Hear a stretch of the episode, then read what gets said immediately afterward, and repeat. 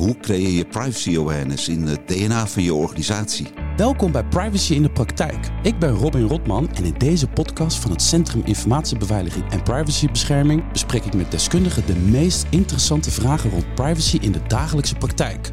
Privacybescherming is voor 80% je gezonde verstand gebruiken. Hier zit echt iemand met een goed ontwikkeld gezond verstand, namelijk Marcel van der Hagen, FG bij Amsterdam UMC. Marcel, leuk dat je het bent in deze podcast. Ja, ook leuk hier te zijn. Privacy is niet iets van alleen de FG. Privacy is ook niet iets van alleen maar het bestuur. Privacy is van ons allemaal en voor ons allemaal. Althans, zo zien wij het het liefst. En waar wordt dat nou helderder dan in een ziekenhuis, denk ik dan op mij. Dus ik vind het ontzettend fijn dat je er bent. Op welke niveaus, op welke terreinen speelt privacy allemaal een rol bij jullie op de werkvloer? Ja, eh, in een ziekenhuis daar, eh, nou een UMC, een uh, Universitair Medisch Centrum. Ja, daar wordt we hebben ongeveer de gegevens van ongeveer zo'n 4,5 miljoen patiënten in het ziekenhuis. Die moeten natuurlijk optimaal beschermd worden. Dat hebben natuurlijk niet alleen met de privacywetgeving te maken, maar natuurlijk ook met het beroepsgeheim. Maar ook in een UMC zoals Amsterdam UMC, daar werken zo'n 20.000 mensen. 20.000 mensen? 20.000 mensen. 4 miljoen, meer dan 4 miljoen patiënten. Gegevens van patiënten. Ze zijn natuurlijk niet allemaal op dit moment onder behandeling. Maar we hebben de gegevens van zo'n 4,5 miljoen patiënten. Okay, en je noemt het al, het beroepsgeheim. Dus privacy zit al een soort in het vak van de arts. Zit dat ingebakken? Je zegt, we hebben gegevens. Dat staat op servers, dat staat op computers. Patiënten, dat zijn kwetsbare mensen. Die komen in die ziekenhuizen. Privacy zit op een heleboel lagen en op een heleboel niveaus. Je hebt de dossiers, de patiëntendossiers. Het zit overal bij jullie, hè, privacy. Privacy zit overal. Je noemde net uh, de arts waar het beroepsgeheim op van toepassing is. Maar in een ziekenhuis, in een universitair medisch centrum... is het beroepsgeheim op iedereen van toepassing. En als je het nou hebt over de momenten dat het fout gaat, dat de incident, want er zijn natuurlijk altijd incidenten waar 20.000 mensen werken, is af en toe gewoon wel eens gedoe. Als het nou fout gaat, wat is dan wat, is dan, wat, wat gaat er dan fout? Wat is dan een beetje de rode draad? Is het onwetendheid? Is het slordigheid? Is het, wat, wat, wat, wat gebeurt daar? Nou, je noemt al eigenlijk de twee belangrijkste oorzaken. Het is onwetendheid en onzorgvuldigheid. We houden netjes alle privacy- en informatiebeveiligingsincidenten houden we bij. Mm Daar maken we prachtige statistiekjes weer van. En zo'n 70% van de ja, 66 tot 70% om precies te zijn dat zijn incidenten die te maken hebben met onwetendheid en onzorgvuldigheid. Gewoon slordigheid. En als jij het nu hebt over awareness in het DNA, hè, dat is altijd lekker. Dat is, maar het klinkt ook een beetje als een containerbegrip. Hoe, wat, wat betekent het voor jou en voor jouw organisatie dat die awareness voor privacy ook daadwerkelijk in dat DNA zit. Wat, wat, wat, wat is dat bij jullie en voor jou persoonlijk? Het bevorderen van de awareness is eigenlijk de allerbelangrijkste beheersmaatregel om de privacybescherming en de informatiebeveiliging op orde te hebben in je organisatie. En dan niet alleen bij leidinggevende of bij de raad van bestuur, maar dat moet bij iedereen op het netvlies staan. En daar hebben we dus in Amsterdam UMC eh, ja, een fors aantal maatregelen treffen we daar om te zorgen dat dat op peil blijft bij alle medewerkers. Die concrete tips en die maatregelen, daar gaan we het zo even over hebben. Ik eerst nog even een paar casussen. Hoe ziet het er dan in concreto uit? Wat is jouw taakopvatting als FG? Zie jij jezelf als een soort privacy sheriff met de zweep erover en iedereen past zich maar aan? Of ben jij meer een soort ambassadeur van de privacy? Wat is jouw eigen taakopvatting daarbij? Ja, dat is een hele goede vraag. er staat in de wet staat eigenlijk dat de functionaris gegevensbescherming dat hij vooral, dat hij vooral toezicht moet houden. Dus dat is taak nummer één. Ja. Twee, advies. Drie, zorgen voor awareness. Ja, bij mij is het eigenlijk net andersom. Ik vind het uh, zorgen dat die awareness op orde is in de organisatie. Dat vind ik eigenlijk ook mijn allerbelangrijkste taak. En er staat ook ergens in die richtlijnen van de autoriteit persoonsgegevens hè, uh, dat je zichtbaar moet zijn. Dat probeer ik ook vooral in de organisatie te bewerkstelligen. Als ik door de organisatie loop en mensen zien mij, dan associëren ze mij met privacybescherming en informatiebeveiliging. En maken, dat merk je ook, want dan maken de mensen een grapje over hun badge of uh, over een papier wat op een tafel ligt waar privacygevoelige gegevens op staan. Dus ik merk dat dat werkt. En uh, ja, dat betekent dat ik uh, rondloop. Ja, privacy by uh, walking around. Hè? Privacy by walking around, dat vind ik een mooie. En, en, en, en wil je dat ze dan een beetje bang voor je zijn? Of denk je van nee, daar gaat het me niet om. Ik ben, geen, ben geen politieagent. Ik wil juist heel benaderbaar zijn. Ik wil liever dat ze zich kwetsbaar opstellen en vragen aan me stellen. En dat ze misschien toegeven dat ze misschien dingen niet zo goed weten. Dan dat ze bang zijn dat uh, Marcel pets aan mijn vinger geeft. Omdat ik inderdaad een papiertje met de verkeerde kant erboven op, op mijn bureau heb laten liggen. Zoiets. Wat, wat, hoe zie jij jezelf dan? Nou, ik probeer het vooral heel aantrekkelijk te maken. Dus uh, als mensen mij zien, dan denken ze niet, er is die boeman. Maar mensen vinden het leuk. Als ik op afdelingen kom, mensen adviseer. Ik probeer ook altijd een beetje de privacy uh, wetgeving en dergelijke... een beetje in een context te plaatsen van de geschiedenis, de democratie. Hè, als mensen dat aardig vinden. Uh, om dat te horen ook natuurlijk. Maar zo probeer ik het eigenlijk aantrekkelijk te maken. Mensen komen ook graag naar mij toe. En die vinden het leuk om een advies aan mij te vragen. Je bent de benaderbare FG. Heel benaderbaar. Heel benaderbaar. Neem me even mee naar het ziekenhuis. Neem me even mee en geef eens wat voorbeelden van privacyzaken waar je misschien niet meteen aan denkt, maar dat je wel denkt, ja, maar dat is het ook bij ons. Noem eens een voorbeeld. Dat vind ik wel lastig, want ik krijg, we krijgen 1800 vragen per jaar. Hè? En dat betreft eigenlijk de verwerking van alle persoonsgegevens, of het nou patiënten zijn, of het zijn medewerkers, of het zijn leveranciers, of het zijn cursisten, of het zijn uh, specialisten in opleiding. Dat is eigenlijk komt dat op alle fronten, op alle afdelingen komt dat voor. Mm -hmm. Dus een typisch voorbeeld vind ik uh, nogal lastig, als ik heel eerlijk ben. Nou, bijvoorbeeld uh, bloedbuisjes, etiketten, is er ook privacy? Je wil Exact, exact. Nou ja, uh, ik denk dat je ook een beetje doelt op incidenten die in, in, in uh, Amsterdam UMC voorkomen. Die verband houden met gebrek aan uh, awareness. Dan denk ik bijvoorbeeld hele kleine bijvoorbeeld uit ons EPD, daar kan je verschillende soorten, uh, verschillende soorten etiketten kan je daar uh, printen. Mm -hmm. nou, als je een brief naar een patiënt stuurt, kan je netjes een, een, eh, een adresetiket kan je printen en dat op de envelop plakken. Mm -hmm. Maar er zijn ook etiketten die zijn bedoeld om op buisjes te plakken of om op preparaten te plakken en dergelijke. Ja, en daar staan meer gegevens op. Er staat soms een BSN op. Ik heb zelfs etiketten gezien met een BMI erop en met een bloeddruk en met een hartslag en dergelijke. En heel soms worden die dan gebruikt om op een envelop te plakken en op te sturen. Nou, dat wordt niet gewaardeerd door patiënten. Ah, dus dan wordt er gewoon eigenlijk heel onbewust wordt er een beetje gestrooid met informatie. Terwijl, jongens, kom pas een beetje op. niet de bedoeling. Slordigheid, en uh, geen controles zitten dan op. En ja, de, met dit soort uh, verzendingen moet je natuurlijk je realiseren dat je dat even goed moet controleren voordat je dat op de bus, uh, in de bus stopt, in de briefbus stopt. En ik begreep ook een ander voorbeeld. Dat gaat bijvoorbeeld over, een, over onderhoudsmonteurs voor machines. Dat zijn misschien mensen die niet dagelijks in een ziekenhuis werken of niet dagelijks in jullie nee. ziekenhuis.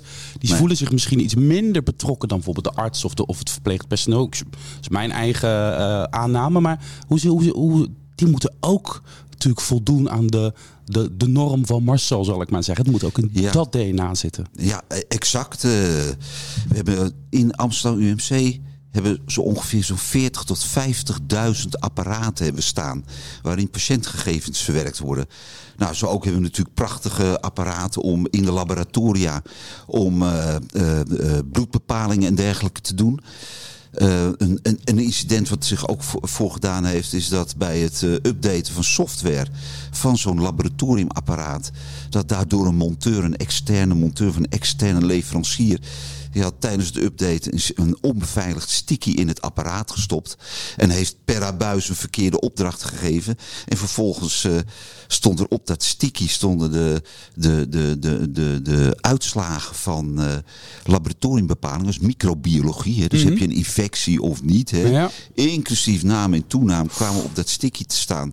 Een nou, klassieketje eigenlijk dit, hè? Wat zeg je? Is een klassieketje dit, hè? Ja, dat is een klassieketje. Ja, maar ja, normaal gesproken zou je zeggen komt dat sticky terug. Maar wat gebeurde nou? Deze meneer, was een meneer, die parkeerde zijn auto in Utrecht en liet uh, zijn laptop met het sticky in die tas liet hij in zijn auto achter en vervolgens is dat gestolen. Oh. Ja, dan heb je helemaal geen controle meer over die, uh, over die laboratoriumbepalingen waar naam en toenaam bij staat.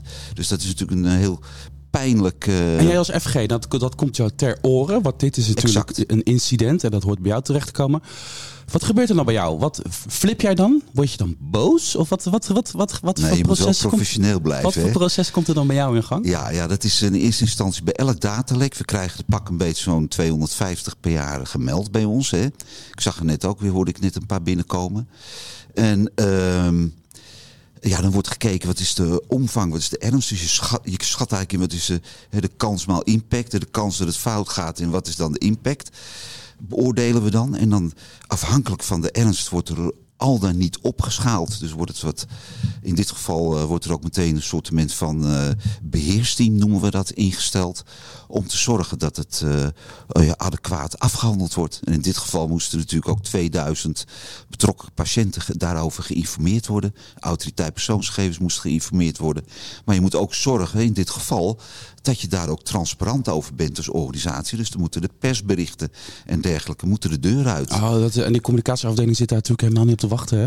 Jawel, eh, we hebben daar een, eh, ook de communicatieafdeling. Die staat op scherp als het ware op het moment dat zich een ernstig datalek zich voordoet. Oké, dus dit is, dit is het al een beetje. Dit is een beetje die awareness waar je het over hebt. Ook de communicatieafdeling moet, moet meedoen. Iedereen moet openstaan voor dit verhaal. Oké, oké, leuk. Concrete tips er zijn natuurlijk een heleboel mensen die vanuit hun professie met privacy bezig zijn. Met dit soort eh, dataproblemen en hoe gaan we ermee om. Ik hoor al aan alles dat jij natuurlijk dit in je hele organisatie erin wilt duwen. Uh, wat zijn nou de concrete tips en maatregelen waarvan jij denkt van dat doen wij op deze manier. En dat zou eigenlijk voor misschien voor andere organisaties. Als je dit doet is het goed om dit, uh, de privacy dingen in de awareness van je DNA in je hele organisatie te krijgen. Wat zijn, de, wat zijn dan de belangrijkste tips? Tips en waar wij eh, goede ervaring mee hebben in Amsterdam UMC is in eerste instantie dat alle mensen die in dienst zijn en in dienst komen, dat die e-learning modules verplicht volgen. En uh, dat houdt in dat uh, ja, zodra je zal maar zeggen, in dienst van Amsterdam UMC komt, krijg je ook een uitnodiging om een privacy cursus te volgen. En dan moet je ook een aantal vragen beantwoorden. En als je die goed beantwoordt, dan krijg je een registratie van je competentie in de personeelsadministratie. Dat is ontzettend belangrijk. Eenmalig. Dat is natuurlijk onvoldoende. Dus je moet iedere twee jaar moet je dat herhalen. Dus dan krijg je ook geautomatiseerd krijg je een uitnodiging om uh, die e-learning opnieuw te volgen. Die e-learnings die moeten wel afgestemd zijn op de verschillende groepen. Want je voelt al wel aan dat mensen die in de zorg werken, dat daar hele Op een andere... andere manier met privacy bezig zijn dan mensen die bijvoorbeeld bij de overheid werken. Maar jij zegt wel eigenlijk. Wacht even, ik, ik, wil zeggen, mensen die in de zorg werken, dus de zorgverleners zelf, ja. ja, dat zijn hele andere risico, uh, privacy-risico's. Ja. Dan bijvoorbeeld leidinggevenden. leidinggevenden die stellen de middelen beschikbaar en die moeten weten dat als zij weer een nieuwe verwerking willen starten, waar ze geld voor beschikbaar stellen, dat er een privacy impact assessment gedaan moet worden. Dat er voilà. passend beveiligd moet worden, heel op basis van zo'n BIF-classificatie. Dus op die, op die manier wordt het, en dat stafmedewerkers die vaak bezig zijn met het plannen van OK's of van polyklinieken of patiëntenstromen willen analyseren. Ja, die gaan met miljoenen gegevens aan de gang. Daar zijn weer andere risico's die een okay, rol spelen. Oké, ik hoor je. Oké, dus je, hebt, uh, je moet uh, periodiek opgeleid worden. De kennis moet bijgepunt en bijgeschaafd worden. Je zegt op verschillende niveaus binnen een organisatie. Verschillende soorten opleiding met verschillende uh, aandachtspunten. Ja. Dus zo kan je dus ook zeggen bij andere organisaties waar weer hele andere thema's lopen. Ook weer anders soort op. Je moet het bijwerken. Je moet het ook aantekeningen maken in het competentieregister. Als je het niet doet of niet goed genoeg doet, misschien ook bepaalde privileges intrekken of... Ja, als je, als je niet meer competent bent, dan worden je rechten ingetrokken. Dus dan kan je feitelijk niet meer werken. Het is eigenlijk uh, precies hetzelfde als uh, dat je een competentieaantekening moet hebben in een ziekenhuis voor uh, bijzondere handelingen, zoals het injecteren of wat dan ook. Moet je ook elke keer bijscholen. Dus wat dat betreft is het precies hetzelfde. Je moet competent zijn op het gebied van privacybescherming en informatiebeveiliging. En anders verlies je gewoon je rechten. Andere belangrijke tip: wees als FG zichtbaar. Dat is wat jij doet. En ik voel me daar wel senang bij. Zullen we die in het lijstje opnemen? Wees zichtbaar als FG. Ja, ben ik helemaal mee eens. Niet in je kamertje de adviezen geven, maar naar de organisatie toe gaan. Ze niet uitnodigen bij jou te komen, maar naar die mensen toe gaan. Naar de afdeling toe gaan. En uh, ik wil toch nog een... Uh, uh, nog wat aanvullen als het gaat om die awareness. Awareness is niet alleen dat mensen even een e-learning module doen. Dat, uh, dat is echt onvoldoende. Je moet zorgen dat het ook elke keer terugkomt. Dus wij zorgen, wij zorgen ervoor dat herhaling doet beklijven. Dat is een heel belangrijk aspect. Ook als je bijvoorbeeld in dienst komt van Amsterdam UMC, krijg je een prachtige aanstellingsbrief met je, met je contract erbij. Maar er zit ook een brief bij met. Uh, ja, hoe je je moet gedragen op het gebied van privacybescherming en informatie. Ah, dus helemaal aan de voorkant uh, dus meteen krijg je thuis de brief. Ja, begin meteen. Dan ben je er nog niet. Als je dan op een gegeven moment uh, binnen Amsterdam MC komt en je gaat je account ophalen. En dan ligt er weer allemaal van die kaartjes, die krijg je mee. Met hoe je je moet gedragen ten aanzien van privacybescherming en informatiebeveiliging. een ander punt is Nogmaals, herhaling doet beklijven. Nou, je hebt het nu al twee keer gezegd, dus uh, ja, oké, dankjewel. Je, je, je, je, brengt, je brengt hem gelijk in de praktijk, heel ja, goed. Ja, ja, ja, ja, ik breng hem meteen in de praktijk. ja. ja, zo ook bijvoorbeeld... Uh, ja, ik zei net 250 incidenten krijgen wij gemeld. Uh, en ja, er worden altijd verbetermaatregelen worden dan getroffen. Dus ook dat is niet voldoende. Wij vragen ook altijd aan de afdeling, we eisen het eigenlijk, hè, van als er een incident is op een afdeling, dan wordt het besproken in het eerstvolgende werkoverleg. anoniem, want het is vaak een fout, hè, dus dan wordt, kan er anders gewezen worden hè, naar de medewerker. lijkt mij essentieel als je het hebt over hoe krijg je dat awareness in je DNA. Dus dat je dus ook niet alleen streng moet zijn, hè, dus je moet niet alleen die opleiding doen en je moet niet alleen bij je aanstelling eh, erin gepompt worden, maar je moet dus ook realistisch genoeg zijn om te realiseren er komen incidenten en als ze er zijn, dan moet je dat bespreekbaar maken. Dus je moet ook nog een keer een cultuur creëren ja. Waar mensen zich veilig genoeg voelen om zich kwetsbaar op te stellen. Om dat gesprek dus aan te gaan. En dat dus ook gewoon te doen. Ja, precies. Hè. Die, zoals die incidenten is dan een uh, typisch voorbeeld dat afdelingen daarover praten. Je ziet ook soms dat incidenten binnen een afdeling aanleiding is om uh, de functionaris gegevensbescherming uh, uit te nodigen. Om nadere toelichting te geven over de wetgeving. Want die leidinggevenden die zijn natuurlijk uiteindelijk verantwoordelijk dat er ook binnen hun afdeling ja, conform wet en regelgeving, zou ik maar even zeggen, gehandeld wordt. Dus die vinden het vaak ook nodig om wat extra aandacht eraan te besteden op de afdeling. En nu ga ik een beetje op zoek naar waar dan de ruimte zit. Want het kan natuurlijk ook niet de bedoeling zijn dat privacy het doel op zich is. Het doel op zich in zo'n ziekenhuis is natuurlijk levens redden, mensen gezond maken. Dus het is niet zo uh, privacy gered, patiënt overleden. Dat kan het ook niet zijn. Nee, dat willen we helemaal natuurlijk voorkomen. Dat is ook het punt ook met die hele privacywetgeving. En ook natuurlijk met het beroepsgeheim. Het is min of meer zwart-wit. Dus je moet het invullen in de praktijk. He, dus ook adviezen die moet je altijd geven. Niet alleen maar vanuit het juridisch kader, maar juist ook vanuit het proces. Ik vind het voor een uh, FG van het grootste belang dat hij goed begrijpt hoe een proces in elkaar zit in die organisatie waar hij werkt. precies zoals je zegt, in een ziekenhuis gaat het over leven en dood. En uh, je moet natuurlijk altijd zorgen dat er gewerkt kan worden. Hè, dat op de spoedeisende hulp, dat het natuurlijk zo uh, uh, is dat de patiënt in eerste instantie geholpen wordt. En eh, ja, dat dat gebeurt binnen de kaders van de wetgeving. Maar patiëntveiligheid en kwaliteit van zorg staat natuurlijk altijd voorop. Voilà. Is dit ook waarom ik je aan het begin van deze podcast hoorde zeggen om hem nu rond te maken? Privacy uiteindelijk is voor 80, 85, 80 procent toch ook gewoon je gezonde verstand gebruiken. Exact. Ik heb daar eigenlijk nauwelijks enige toelichting. Hè. Het is natuurlijk ook zo, als je met mensen praat over privacybescherming en informatiebeveiliging in een ziekenhuis, hè, dan realiseren zich donders goed dat als het hun eigen gegevens waren, dat ze ook willen dat daar zorgvuldig mee omgesprongen wordt. Marcel van der Hagen, FG bij Amsterdam UMC, dankjewel. Volgens mij is de informatie in het ziekenhuis in goede handen bij jou. Dankjewel voor je mooie heldere verhaal. Als je nou deze podcast leuk vindt en ook andere podcasts wil luisteren in deze serie, maar zelfs misschien leuk, kon je collega's horen over andere spannende thema's voor privacy, ga dan naar uh, sip-overheid.nl slash uitgelicht. Marcel, dankjewel. Heel graag gedaan.